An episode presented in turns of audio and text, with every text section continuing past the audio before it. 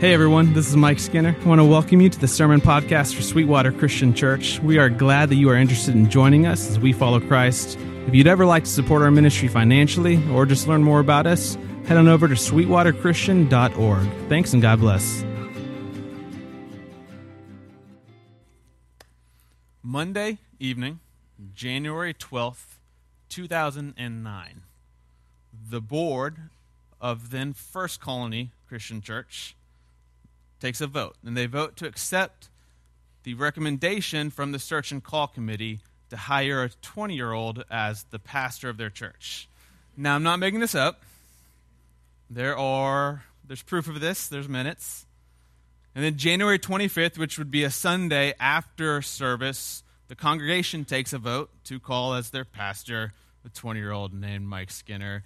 And then the next Sunday, February 1st, 2009, is my first official sermon uh, given as the pastor. Now, I thought it would be better, there'd be like a natural boost. There wasn't. Uh, I still had to kind of progress through that. Um, but this January, this February, uh, marks 10 years now that I have been the pastor here at the church. A lot has happened in 10 years. Uh, a lot has happened to me, a lot has happened to the church. In 10 years, I have graduated twice. I got my undergrad, I got my graduate degree. In 10 years, I grew facial hair. In 10 years, uh, I got married. Uh, lots happened to the church. Um, the church has been renovated 10 years ago. It did not look like this at all. Uh, you wouldn't recognize it. Uh, of course, 10 years ago, it had a different name uh, First Colony Christian Church, and now it's Sweetwater Christian Church. Lots happened over these 10 years. We've seen times at the church in the past decade or so where we've had lots of money, where we have had very generous givers and it just be the right time and the right people's lives. Um, and we have been able to um, give it away. I mean, just lots and lots and lots of money given away. We were able to dream big about building and expanding and things of that nature. And in 10 years, we've been at points where we've had no money. In 10 years, at one point, we stood on the stage. I stood up here and we burnt a mortgage note.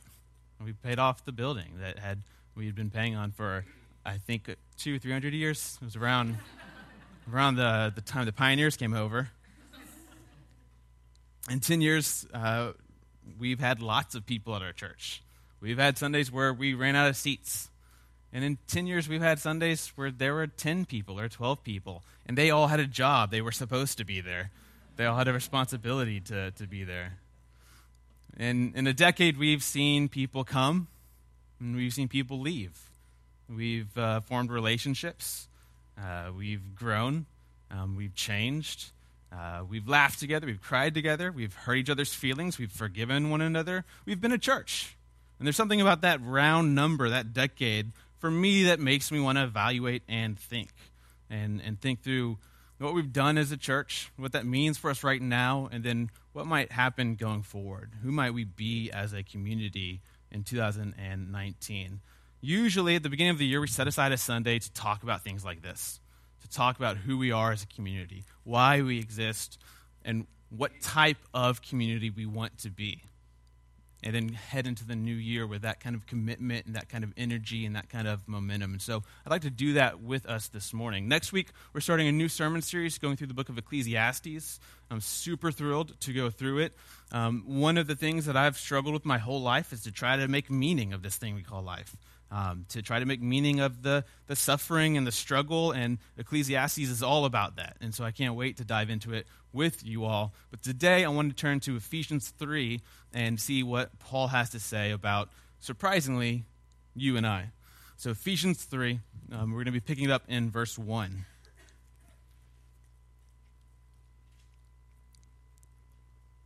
Ephesians 3, verse 1, it reads like this For this reason, I, Paul, a prisoner for Christ Jesus, on behalf of you Gentiles, assuming that you've heard of the stewardship of God's grace that was given to me for you, how the mystery was made known to me by revelation, as I have written briefly.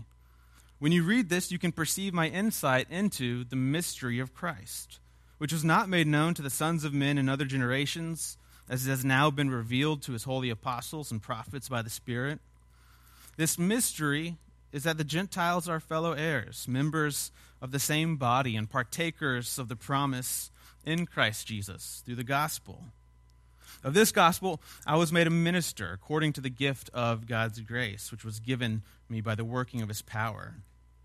To me, though I am the very least of all the saints, this grace was given to preach to the Gentiles the unsearchable riches of Christ, and to bring to light for everyone what is the plan of the mystery hidden for ages in God, who created all things, so that through the church the manifold wisdom of God might now be made known to the rulers and authorities in the heavenly places. This was all according to the eternal purposes that he has realized in Christ Jesus our Lord.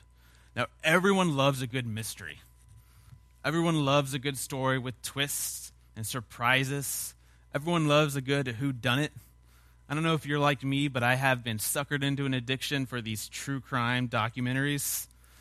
And I know that they set me up to make me suspect that person because it's not that person, and yet every time I go for it, we love this this this um, storyline of, of mystery. We love things being revealed. We love things being um, uh, manifested as the surprises to us. If you look at our, our greatest stories in our culture, uh, in literature and in film, um, many of them are mysteries, mystery stories. Sherlock Holmes, for me, is probably the patron saint of mystery uh, in, in literature. Um, you have books and movies, very famous um, Gone Girl, um, Inception, um, Murder on the Orient Express. I could list on and on and on and on all these are great um, mysteries that we uh, inhabit as a culture. We love it. We love mysteries. And there's something cool about being on the inside of a mystery or trying to figure it out along the way and putting all the clues together and then kind of finally coming to that aha moment. One of the reasons perhaps we love mysteries is because we just live in a weird world right? I mean, creation is, is kind of weird. There's lots of things we don't understand. There's lots of things that we can wonder at and marvel at and explore. Um, and, and there's lots of things that just because of our position in the world, we still don't know about. And so there are mysteries like Area 51. What's happening there? I, I met someone actually three or four weeks ago who was a, a Marine. And he was telling me a story uh, that he was stationed um, uh, back in the day right next to Area 51. There's apparently like an adjacent um, base right there. And he said during the day, it was like nothing happened. No one was there, it seemed like. It was the most boring thing possible. But at night, he swore you would hear noises that you would never hear elsewhere in your life. It was like it was the strangest thing. And so him and his buddies would stay up and they would drink and tell stories and they'd listen to these noises and come up with their fun theories, right? And as he tells the story, one night, they maybe drink a little bit more and get a little bit more courage, and they go, We're going to Area 51. and so they walk three miles, 2 a.m. in the morning, and they come to the gate, back gate of Area 51, and they're met by a scrawny, small, young security guard who had obviously not signed up to encounter a group of 18 to 20 Marines in the middle of the night who had been drinking. And he was like, Can I help you? And they're like, Yeah, we we want to go into Area 51. And he's like, I can't let you do that. I, and so they, they kind of get into a little bit of an argument. They're pretty committed at this point, and they finally compromise, right? We won't go in. We won't beat you up. We won't overpower you as long as you let us put our foot across this gate. And so they all did. And he said, I've been to Area 51. Yet still mysterious uh, the Bermuda Triangle, right? We come up with these mysteries. We think about these mysteries. Bigfoot, who, by the way, has been sighted in every state except for Hawaii. I don't know if you knew this. Something about the volcanoes. It's science. You can look it up. Ephesians 3 is all about a mystery. As I read this passage, that word stands out to me over and over and over and over again. Four times a mystery that was made known, a mystery of Christ, a mystery involving the Gentiles, a mystery hidden for ages. The book of Ephesians itself is all kind of centered around this mystery. And the mystery Paul's talking about actually is fairly surprising. It's not perhaps what we'd expect. Here's what he tells us about this mystery in verse 3 It was made known to him by revelation. It was revealed to him. He didn't figure it out. No one sat down and plotted it out. They weren't clues that they put together. It took an act of God to reveal to Paul this mystery. He then says his insight, he hopes they can perceive in verse 4. he calls it the mystery of Christ. It is Christ's mystery, or a mystery about Christ. In verse 6, he defines it, so we'll skip that for a second. But in verse 9, we see him talk about it again. He says, This mystery has been hidden for ages. Hidden where? In God, who created all things. That the Creator God, from ancient times, has had this surprise plan, has had an idea, has had a plot twist that he was waiting to unveil to the world. And Paul here is saying, I've got it. I want you to know on it. I want you to be in on it. And how does he define it in verse 6? This is the mystery, he says. The mystery is that the Gentiles are fellow heirs, members of the same body, and partakers of the promise in Christ Jesus through the gospel. This is a little disappointing. This is not what, what I would expect reading this lead up to this great mystery you, you might expect Paul to say the mystery was something about Jesus himself directly, right? The mystery was you were going to be saved by a crucifixion, right? That was a surprise. We hadn't seen that coming. That was a plot twist. The mystery was that there'd be this thing called the incarnation. The mystery is that there's a trinity. There's one God and, and, three beings, right? We, we can imagine all kinds of other things that might stand in place of this great mystery that Paul has and wants to share. Instead, he says the mystery is a table. And it's a sh- table that's shared.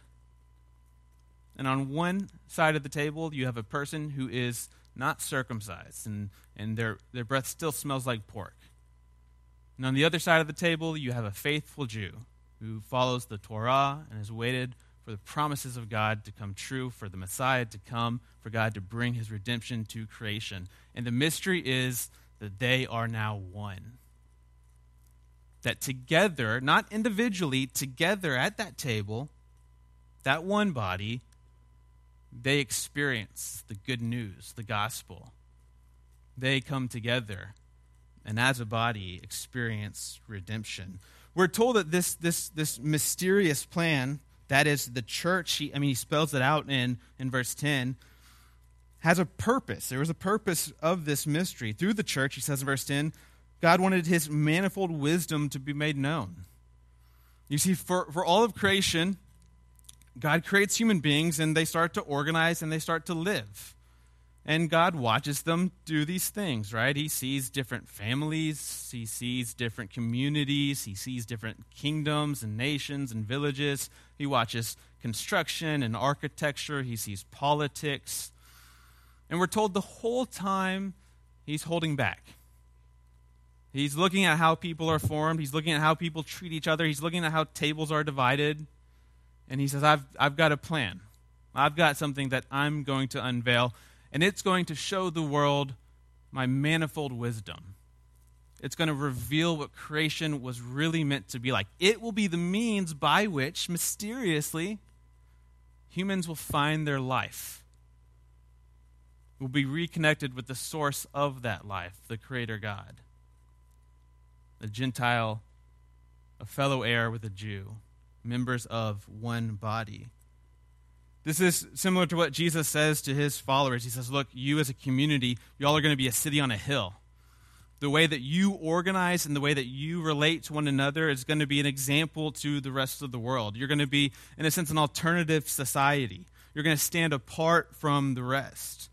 In a real way, for Jesus and for the authors of the New Testament, the world needs the church. Without the church, the world doesn't know that it's the world. The church stands as this shining example of what it looks like for the gospel to work itself out in people's life.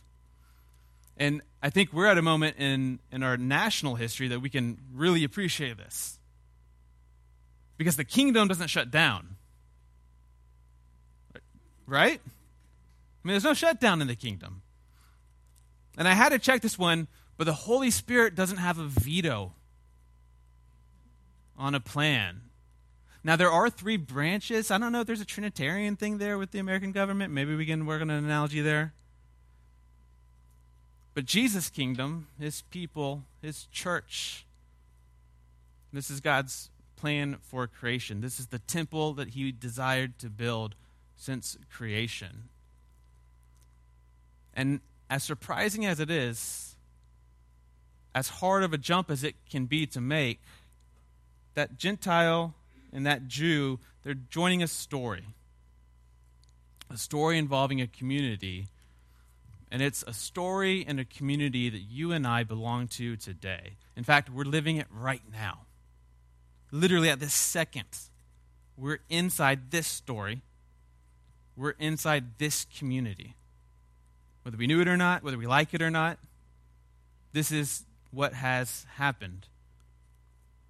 The mystery Paul is laying out here is that God desires to redeem and recreate and bring life. God desires to forgive. And he does that through his people as they live out the life of Jesus among each other, as they pray, as they sing, as they read the scriptures, as they laugh, as they cry, as they serve. The mystery that Paul is getting at here is that in 2019, a person with lots of money in their bank account is sitting in the same room as a person who's paycheck to paycheck. And they're praying together, and they're worshiping together. The mystery is that in this room right now, there's someone, people who are struggling with depression, who, who we might not even ever know how difficult it was for them just to get out of bed or just to make it to service today. And at the same time, next to them, across from the room, is someone who's joyful and happy and at peace. And they worship together. The mystery is that there are those of us in this room who have known great loss. We've lost people very close to us. There are others of us who have not known loss at all yet. And yet we are praying together and worshiping together, living life together, following Jesus together, have committed ourselves to doing that. It's a mystery. If, if the church itself is God's mystery, it's not too much to say that it's still mysterious the church is God's mystery, but it's still mysterious to me, the church itself, the way the church is, why God chooses to do this, how it works. So, mystery plays a big part in the Christian world, in the Christian faith, in the Christian life. Just about everything, when it comes to being a Christian, thinking Christianly, has an aspect of mystery to it. The Trinity. The Trinity is not an idea to be explained away. It's not a puzzle that can be solved. It's a mystery that we preserve. The incarnation, the idea that God becomes a human being. Again, it's not a puzzle I solve. It's not an explanation one of us can give. It's a mystery. The table. When we come to the table and have bread and drink and somehow meet and participate and take in Christ, that's, that's not a puzzle I can solve for you. You're not going to find a book where that idea is explained perfectly away. It's a mystery that's preserved. And it's a mystery for me that for the past decade, with various people at various times, some at higher points, some at lower po- points, through very normal activities sometimes, through very extraordinary activities at other times, the church is where the Holy Spirit has shown up, has worked, has moved. The mystery that Paul lays out here is not that Jesus comes to an individual and transforms that individual. That one person can be an heir and a part of the body of Christ. The mystery is that people can come together and together be part of this one body. And as weird as it is, as mysterious as it is, this is where we place Sweetwater Christian Church. This is how we try to understand this. This is how we try to play a role faithfully. The mystery is not an idea, it's not a fact, it's not a theory. It's a story and it's a community. And it's a story that we live in and a community that we have joined. In fact, um, there's a scholar, Christian Wiman, who suggests that perhaps one of the reasons Jesus speaks in story so often is because he's actually trying to, quote, prepare his followers to stake their lives on a story because existence itself is not a puzzle to be solved, but a narrative to be joined. And the church exists. Sweetwater Christian Church exists. The reason we come together on Sunday mornings, the reason we organize other things, is so that we might join this narrative and thus be transformed. 2019, the years in front of us, who we want to be, where we want to go, the invitation is to continue to enter into this mystery. That by living the life of Jesus together, we might find life, we might find transformation.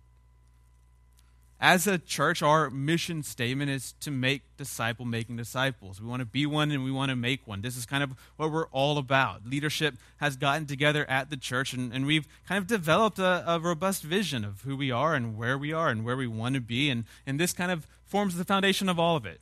Okay? We want to glorify God by being people who are disciples and then replicating that, having more people be disciples. This means inherently, yes, growth. Maybe not growth that we would anticipate or expect or can always measure perfectly, but, but growth. We want to be disciples who make disciples. But we have to go farther than that. So we've thought about how do you get there? How do you become a disciple making disciple? We've got a, a, map for that. We've, we've thought here's maybe how it could happen if we faithfully followed a rhythm where we worship regularly, where we participated in community, where we, we formed ourselves spiritually through disciplines, prayer, scripture, fasting, and we served. We, we gave our gifts. We met the needs of others. It, it's not something that happens once, it's not something that happens in a month. It's something that perhaps might happen over a decade, or two decades, or three decades.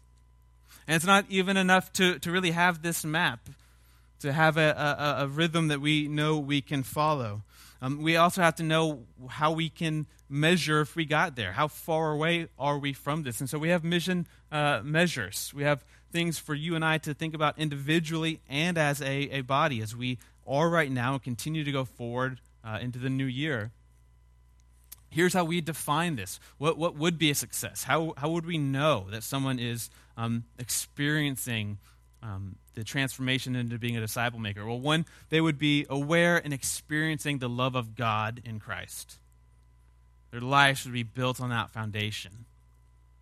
The second one is that they would be following Jesus with others. They would be committed to following the teachings of Jesus in the context of community. Not perfection, not easy, but, but committed. The third is, is they'd be living generously. They'd be dedicated to, to living a generous life in all aspects, holistically. And lastly, they'd, they'd be devoted to replicating their faith in the hearts of, of, of people around them. Now, all of us right now individually could place ourselves up against this map. And we could see where we land. And I think that would be useful for us. We all are stronger in some areas and more deficient in other areas. And in 2019, here's the hope by entering the mystery and faithfully worshiping together, serving together, participating in community together, that we might know God's love more fully, that we might follow Him more faithfully, that we might become more generous, that we might be able to replicate our faith, that baptisms might abound. And then we have values core values, mission values. These are the things that kind of motivate us and propel us. Seeking the truth. Kind of our, our reputational tagline we've adopted here is, is a deep church in a shallow world. We want to really explore and dig deep, accepting unconditionally, living in community, serving selflessly, training the next generation. These are, we sometimes compare them, it's, it's, this is our, our communal DNA. These are the values that we want to have expressed in the way that we exist and the things that we do. Uh, so, DNA, is, as I understand it, which is not very well, is kind of the, it, it contains kind of the genetic code, if you will, the information that influences how proteins are made and how everything else is made. And, and basically, it has the instructions, right? It's the manual for how your body will grow and develop, what it will look like, and how it will function. It's why your hair is a certain color. It's how tall you are. It's why you're more prone to this disease or that disease. The thing about DNA and, and genes that's very interesting to me is, is they can be expressed at some times and not at other times. And, and the expression of your genetics can actually be influenced by things outside of just itself. So you're born with DNA, and, and you can't really do much about that. Blame your parents, okay? You have permission. I do all the time. But, but we know this your DNA can, for lack of a better way of explaining this, because again, I barely know any of this, can kind of, some of these genes can turn on or off. They can express themselves or not express themselves based on things like the environment, food, drugs, toxins. This happens a lot more regularly, actually, than, than most of us are probably aware of. Uh, a lot of you perhaps experienced this. I did when I was a kid, I was blonde. And as I grew up, my hair got a lot darker. This is genetic expression happening. Um, there are some studies, controversial in some circles, that suggest the way your genetic expression um, changes during your life because of the experiences and toxins and things you're exposed to, that that changed version of your DNA is what gets passed down to your children. So they've done studies about Holocaust survivors, and they've seen genetic differences in their kids because of how their DNA had to react for various things to go there. I explain this not because uh, I want you to be a geneticist or because this is really vital for us to know about gene expression going forward. I say this because what we want to do in 2019 is we want to put ourselves in position where our values are expressed, where our mission values, our core values get turned on. Because there are ways that we can unknowingly turn them off. There are ways that we can prevent other people from practicing them. There are ways that we can just be blinded, or ways that we can't imagine how we might progress and grow and do things of that nature. Where are we as a church, and, and what do we want to do going forward? Well, we want to enter the mystery. We're worshiping together and following Jesus together. And over the course of the next few months and throughout 2019, we'll, we'll make some changes. And, and we've got in mind a couple things that we want to challenge you with as a congregation. And, and what we're asking for and, and, and what we're reading in Scripture is, is, is, is commitment, is a, is a dedication, is, a, is an acknowledgement that, that somehow, in some way, you and I worshiping together praying together, relating to one another. The life of Christ is created in us, that, you and I experience the Spirit, that you and I are transformed, and that we're then equipped to go in and to replicate that. Sweetwater Christian Church, at its height, is a church that replicates. It's a church that grows. It's a church where you're growing as a person. It's a church where you're growing as a, a, a spiritual person. It's a church where the community is growing because of us. It's where our our ability to, to love and forgive and serve is, is a, a witness to the rest of the world around us. Is a signpost of God's wisdom for what life could and should be like. And so a decade has come and gone, and at times it seemed like a long time, and at other times it seemed to go really fast. Who knows how fast the next year will go? Two years, three years, decade for any of us. Will you enter the mystery? Will you enter the mystery? That's the invitation.